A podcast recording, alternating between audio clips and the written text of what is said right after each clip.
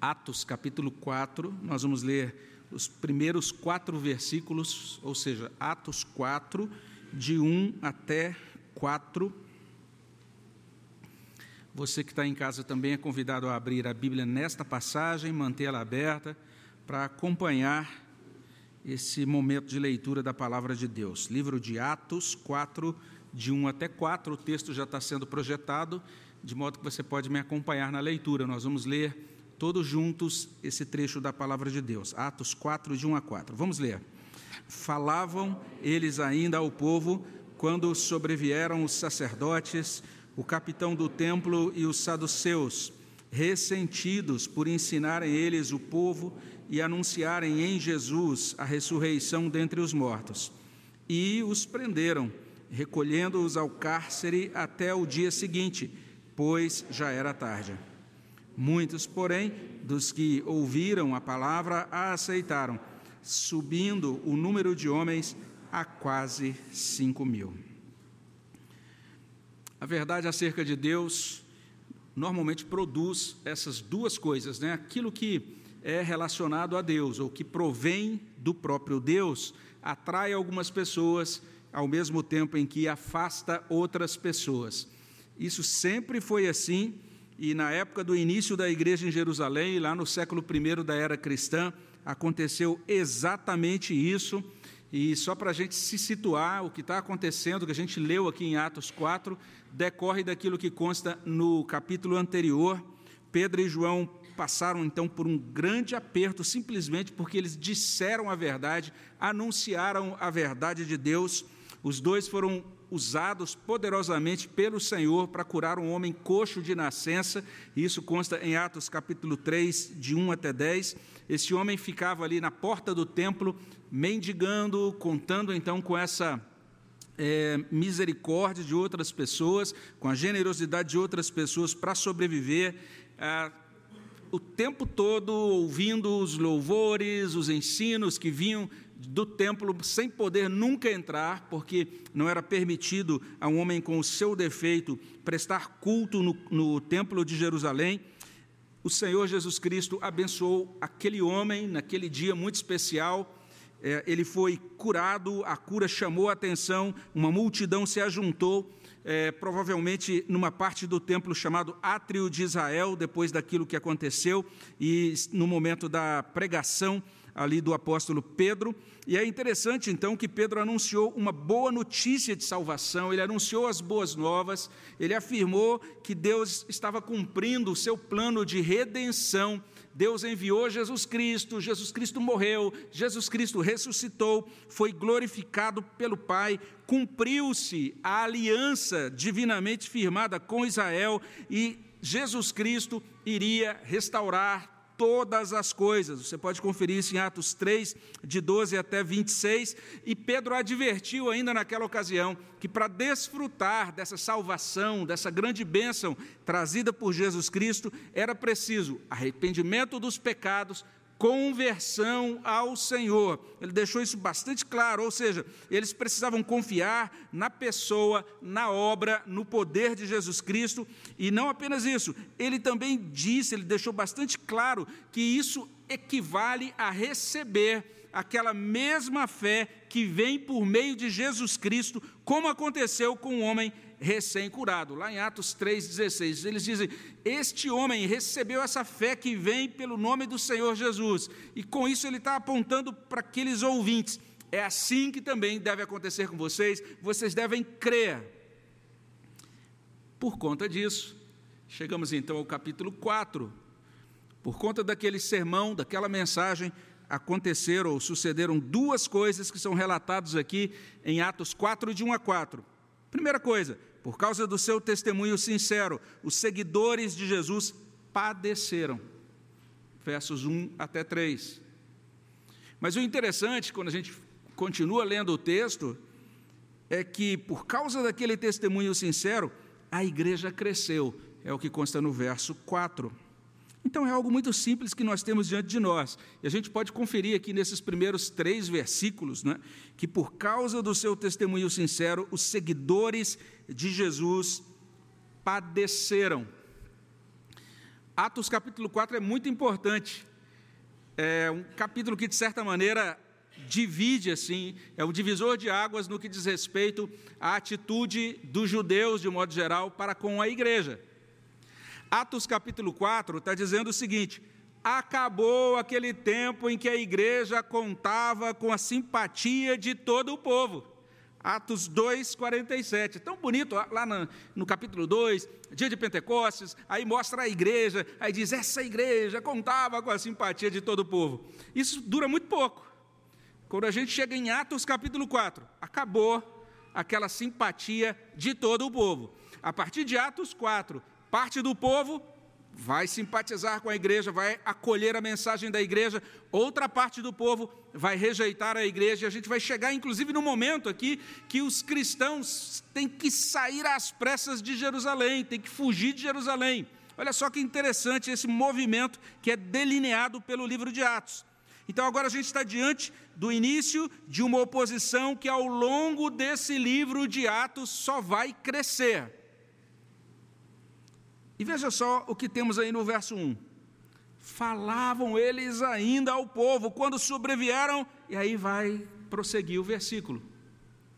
Mas esse início, aí no verso 1 é interessante. Falavam eles ainda ao povo quando sobrevieram. Ou seja, essa fala dos apóstolos acerca de Jesus foi interrompida bruscamente. Essa é a ideia. A interrupção é destacada por esse verbo que é usado por Lucas aqui, ele é traduzido ah, no, na nossa versão, revista e atualizada, por sobrevir.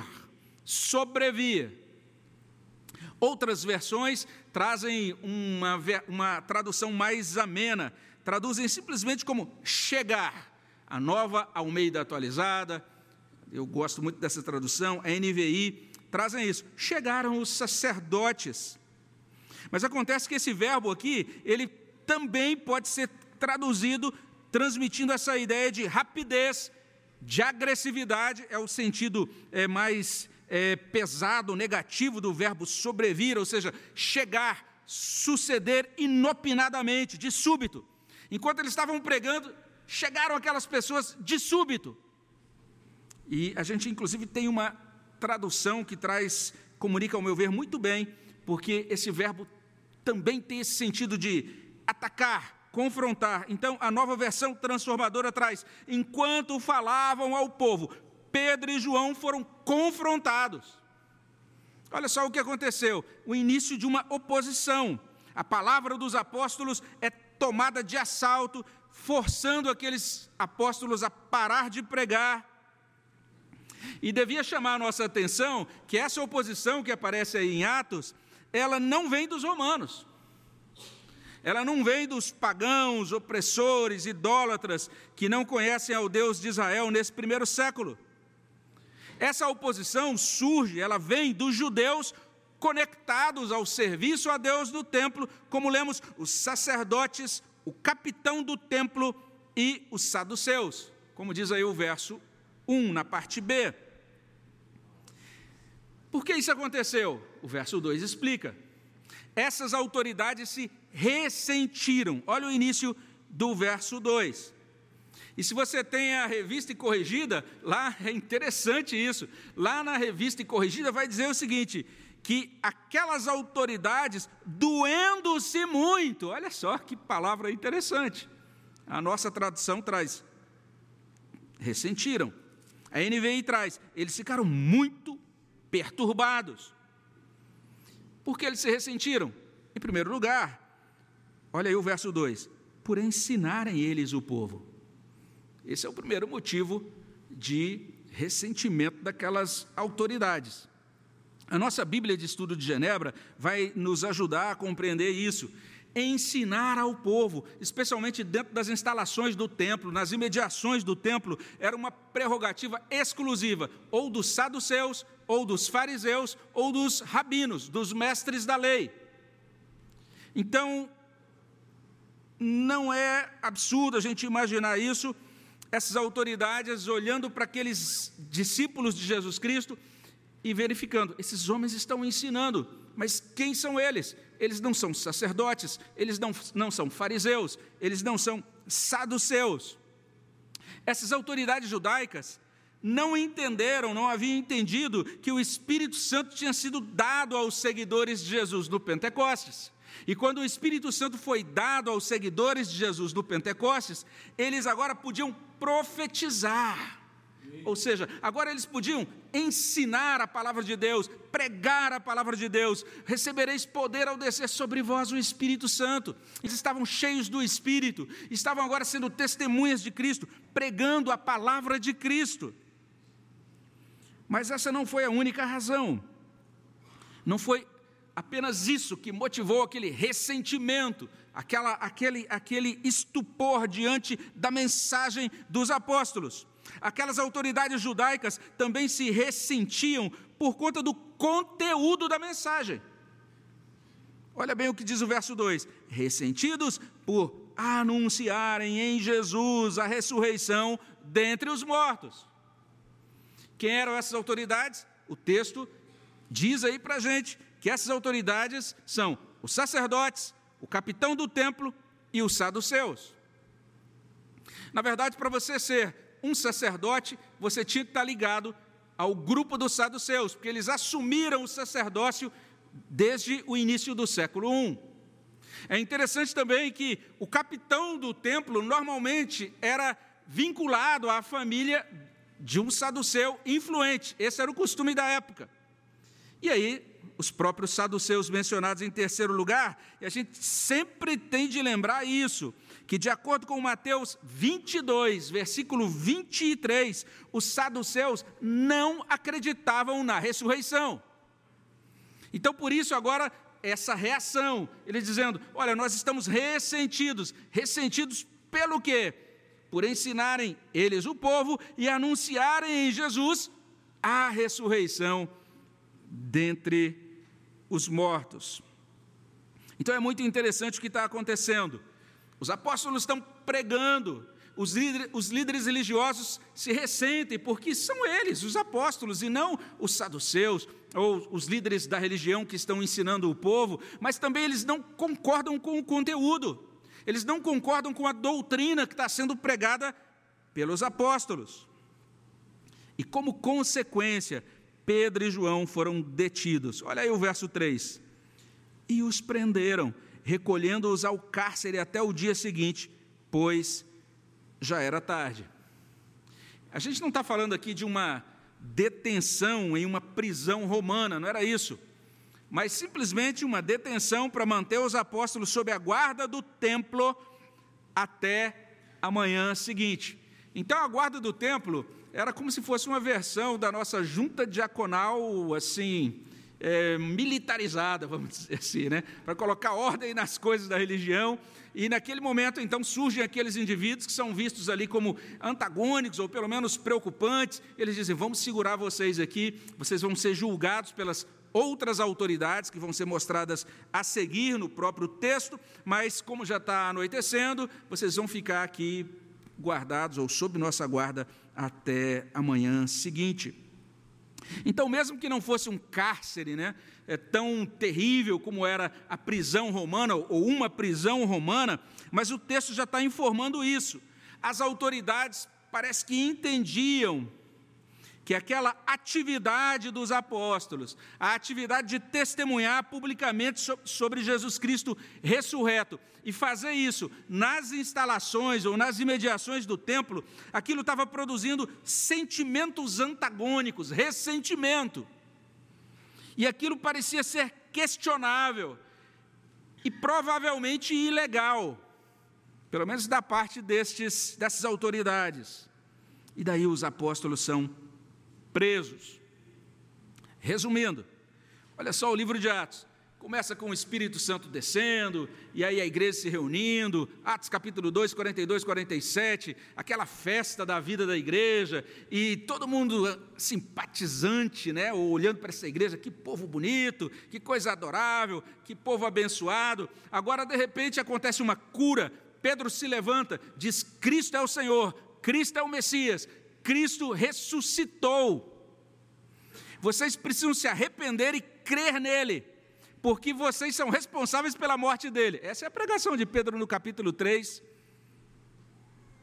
E a partir desse ponto, eles são antagonizados e são trancafiados.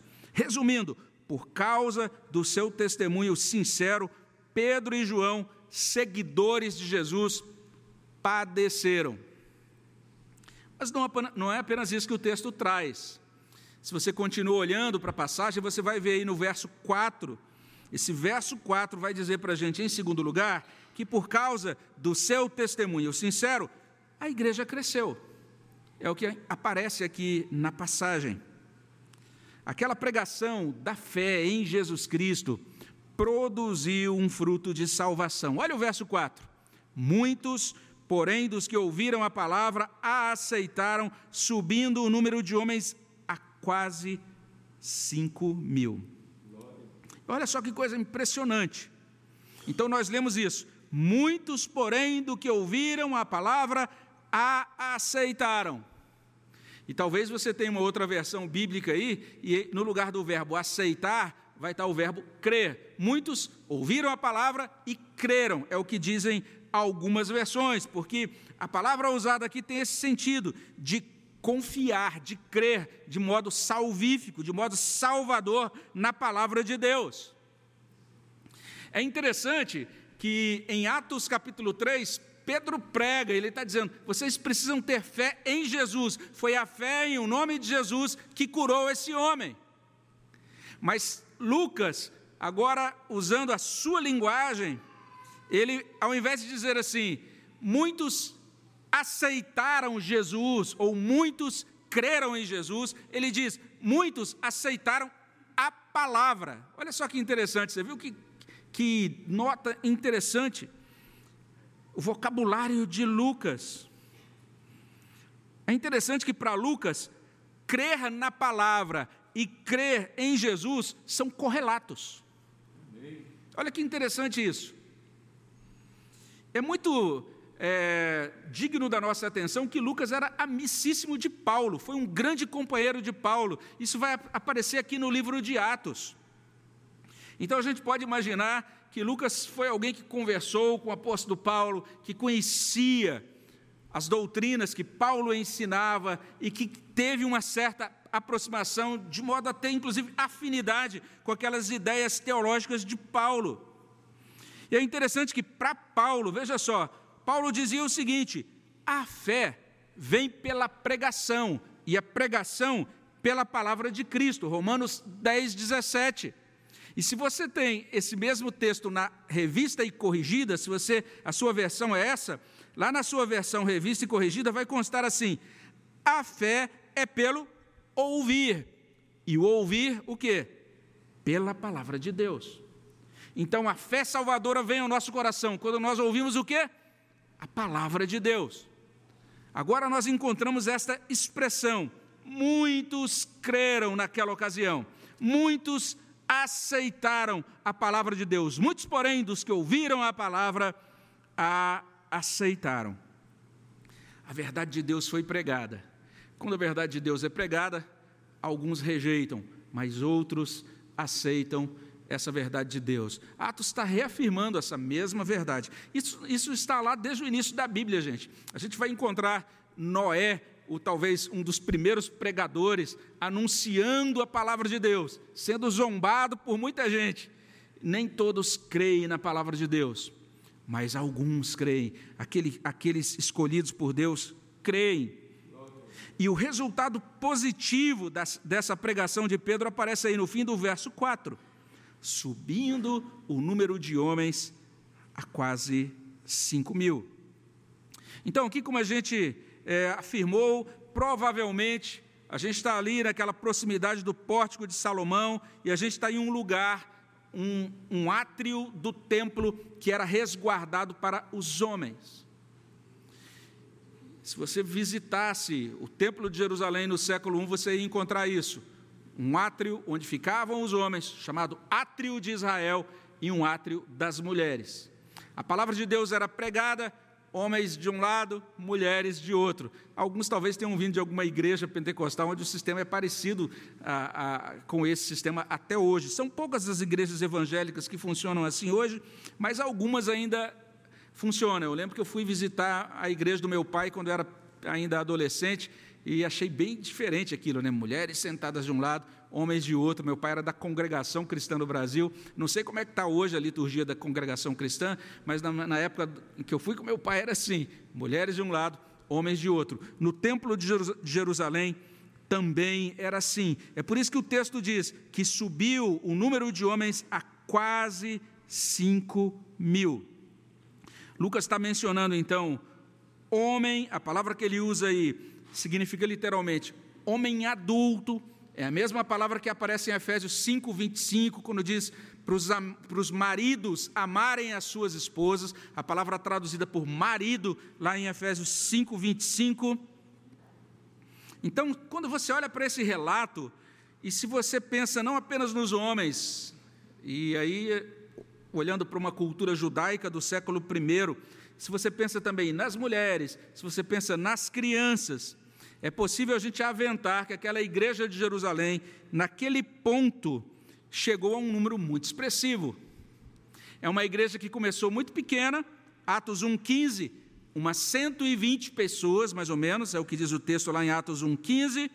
Depois ela foi aumentada com esse acréscimo de quase 3 mil pessoas, Atos 2,41. E agora estão chegando mais esses. Além disso, antes disso, a, a, Bíblia também fala em Atos 2,47, né, que foram chegando dia a dia os que iam sendo salvos, e aí sem mencionar nenhum número, e agora em Atos 4,4, essa referência a esses, esse número de homens subindo para quase 5 mil. Então não é absurdo você pensar nessa igreja de Jerusalém, nessa altura da história, contando com talvez algo em torno de 10 mil membros porque tinha as mulheres e tinha os filhos. Os casais normalmente naquela época não tinham essa preocupação de ter só um filho, né? Na verdade, aquele que enchia a sua aljava de flechas era considerado bem-aventurado. Então, é, eles queriam ter muitos filhos. Então, a gente não seria absurdo a gente pensar em 10 mil membros nessa igreja. Trocando em miúdos, apesar da prisão dos apóstolos, por causa do testemunho sincero deles, a igreja cresceu. E quando a gente chega nesse ponto, a gente já pode então tecer algumas considerações já de, de conclusão, de resumo daquilo que nós estamos aprendendo em Atos 4, de 1 a 4. O que essa passagem está trazendo para a gente? Ela está dizendo isso, por causa do seu testemunho sincero, os seguidores de Jesus padeceram e a igreja cresceu. Em outras palavras, como consta no título desse sermão, a igreja sincera padece e cresce. Essas são as verdades que a gente vai ver sendo repetidas, isso vai reaparecer aqui dentro do livro de Atos, até o final do livro. Mas que coisa é essa? A igreja sincera padece. Que coisa esquisita de ouvir, é ou não é? Se isso é assim, por que ela padece? A igreja sincera padece, em primeiro lugar, porque ela existe num mundo marcado pelos efeitos da queda. Por isso, primeira, primeira razão, esse mundo é marcado pela queda. Todos os que habitam nesse mundo estão sujeitos a infortúnios, estão sujeitos a tragédias, estão sujeitos a tribulações, nós ouvimos, por exemplo, sobre os terremotos que afetaram, por exemplo, Turquia, Síria, e a gente fica pensando: como é que estão os cristãos de lá? Será que as igrejas, ou os cristãos, ou as casas deles foram totalmente poupados? Nenhum deles foi afetado, ninguém se machucou, nenhum cristão foi abalado por aquele, por aquela, a, por, por aquele terremoto? Eles também não sofreram depois os abalos econômicos, sociais decorrentes daquele infortúnio, daquela tragédia. Pelo contrário, os cristãos estão incluídos no sofrimento da humanidade. Então, a gente podia até considerar como algo muito óbvio afirmar que a igreja, constituída então de seres humanos, dentro dessa estrutura desse mundo marcado por queda, sim, ela vai passar por padecimento, por sofrimento.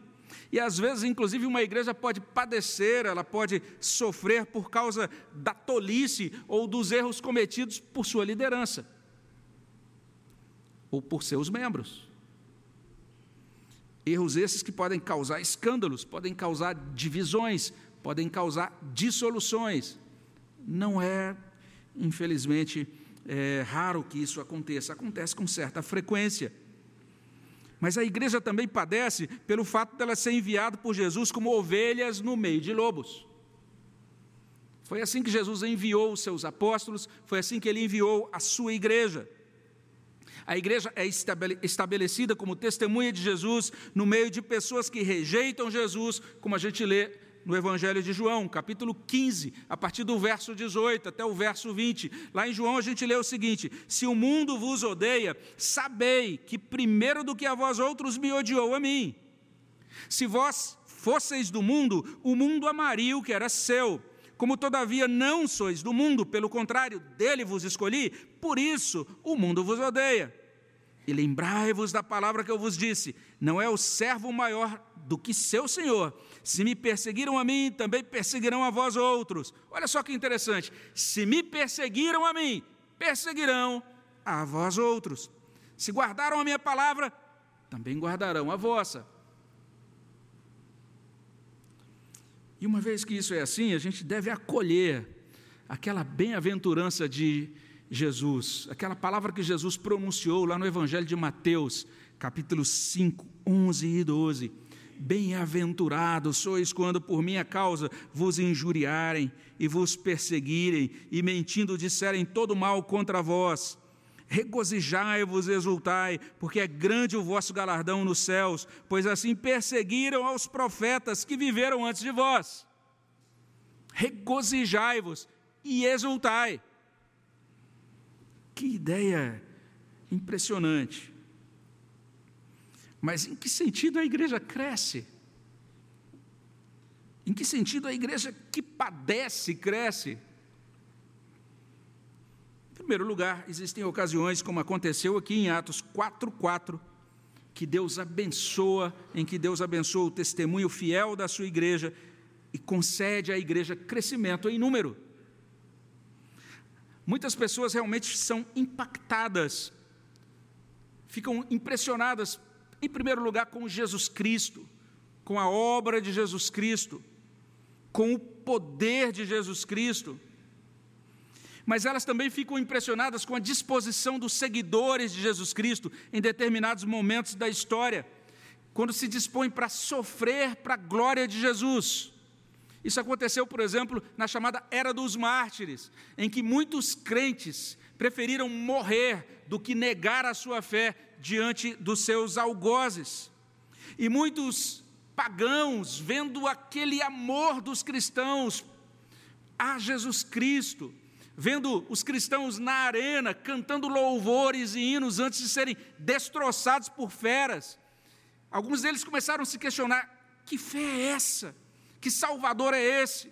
E muitos então foram extremamente tocados por aquela disposição e perceberam, como a gente ouviu hoje na mensagem que foi pregada no culto da manhã pelo irmão Rogério, que a fé desses cristãos não era um mero discurso, mas afetava a vida inteira, mudava não apenas os corações, mas também as ações daqueles cristãos. E o Espírito Santo usa isso ao longo da história para atrair pessoas para a igreja, como ele fez em Atos capítulo 4, verso 4 como ele fez em Atos 2, 47, acrescentando dia a dia os que iam sendo salvos, porque aqueles viam a vida da igreja, a fé da igreja, a consistência da igreja com o Evangelho, e diziam: Eu quero entender o que é isso, eu quero entender quem é Cristo, eu quero entender as implicações disso para a minha vida. Mas há ocasiões em que, por conta do padecimento, uma igreja não cresce em números mas ela cresce em espiritualidade. Há ocasiões, inclusive, que a igreja é cerceada, é cortada em pedaços, de modo que ela não tem nem como se reunir para pregar publicamente o Evangelho. Às vezes vai ser uma igreja que vai ter que funcionar no subterrâneo. Mas ela está ali, padecendo, mas crescendo em espiritualidade. Ela padece, à medida que ela padece, ela amadurece, ela se aprofunda na palavra ela se aprofunda na oração, ela passa a clamar a Deus dia após dia, a partir do momento em que ela entende que Deus é o seu socorro, Deus é a sua rocha. Ela desenvolve paciência, ela desenvolve pelo sofrimento resiliência, e ela aprende a dar graças em tudo, como Paulo diz em 1 Tessalonicenses 5,18: em tudo dai graças, e mesmo no sofrimento, mesmo passando pelas dificuldades enormes, essa igreja prossegue agradecendo, louvando, cultuando, amando e servindo ao Senhor. Na verdade, quando uma igreja cresce apenas em número, mas não cresce em espiritualidade, essa igreja não cresceu de fato, ela só engordou, só inchou, estufou. Então, que Deus nos guarde do inchaço. Deus nos, que Deus nos conceda verdadeiro crescimento espiritual, crescimento bíblico. Mas prestemos atenção em Atos 4, especialmente os primeiros três versos. Cale-se. Nós não concordamos com o testemunho sobre Jesus Cristo. Vocês estão presos, impedidos de prosseguir pregando. Essa é a atualização daquela interação dos líderes de Israel com Pedro e João em Atos 4. E a partir daí a gente deve responder: o que, que a gente quer? A gente quer uma fé que nos deixe confortáveis ou uma fé que, em primeiro lugar, nos conecte, nos coloque em comunhão com o Deus vivo e verdadeiro e, por conta disso, nos leve para o céu? Que fé a gente deseja ter. Então você que é crente de longa data, não se assombre com a possibilidade de padecer. E eu fico pensando nesses últimos meses, né, especialmente desde 2020, desde 2021, em 2021 isso ficou muito, muito forte. O quanto é, eu percebi um pânico generalizado no meio da igreja dizendo: ah, nós vamos sofrer, a igreja vai sofrer, nós vamos padecer, o que vai ser de nós, ai da igreja, ai da igreja. Vamos olhar para Atos. A igreja sempre padeceu, a igreja sempre recebe, lidou com oposição, a igreja nunca foi querida por aqueles que são opostos a Jesus Cristo. Paulo chega ao ponto de dizer isso: quem quiser viver uma vida piedosa nesse mundo vai passar por sofrimento, vai sofrer. E não se assuste com isso também não reclame do sofrimento. Como assim, pastor? Olha os hinos que a gente canta. A gente diz: Ó oh, Senhor, eu te agradeço as bênçãos do trabalho. A gente diz: Senhor, eu te agradeço os meus amigos, mas os inimigos também eu te agradeço. Olha que hino mais doido esse. Como é que pode ser assim? Voltando a 1 Tessalonicenses 5: Em tudo dai graças. Seja uma testemunha fiel de Jesus Cristo, mesmo que para fazer assim, para proceder assim, você corra risco de, primeiro, rejeitarem você, além disso, rejeitarem a sua mensagem. E quanto a você que ainda não assumiu, não se assumiu como seguidor de Jesus, não assumiu Jesus como Senhor da sua vida, preste atenção nisso que consta em Atos 4. Eu até convido você, dê uma boa olhada no capítulo anterior, até esse ponto, Atos 3:1 até Atos 4:4. O que é que consta aí? Jesus morreu. Jesus ressuscitou. Por que ele fez isso? Para salvar todos os que se arrependem dos seus pecados e creem nele. Jesus transforma a vida, ele mudou a existência de um pobre homem que sofria com uma deficiência grave, vitalícia. Jesus restaurou a saúde física, Jesus restaurou a saúde espiritual daquele homem, Jesus o reintegrou na comunhão com Deus, no reino de Deus, na comunhão da fé. Jesus é o Messias, o Senhor, o Salvador. Alguns líderes religiosos não acreditaram nisso. Mas sabe o que o texto diz? Muitos acreditaram e se juntaram à igreja. Só o número de homens subiu a quase 5 mil. Uma, o pH gigante. Que coisa impressionante naquele dia. Então eu quero dizer para você que esta, esta é a ocasião, hoje é o momento para você se tornar semelhante a esses que aceitaram a palavra e se uniram à igreja. Esta é a ocasião para você entregar-se de corpo e alma a Jesus Cristo, certo de que vale a pena viver por Ele e sofrer por Ele. Só quem entende isso, só quem se abre para experimentar isso, é que começa de fato a viver. Vamos orar sobre isso. Senhor, abençoa os nossos corações e ajuda-nos, ó Deus, a conhecê-lo, a amá-lo e a servi-lo nesse mundo. Visita as nossas almas com o poder da tua palavra, com a tua graça. Realiza a tua obra, ó Deus, de salvação Realiza a tua obra de santificação e de consolação dos nossos, dos nossos corações. É o que pedimos no nome de Jesus. Amém, Senhor Deus.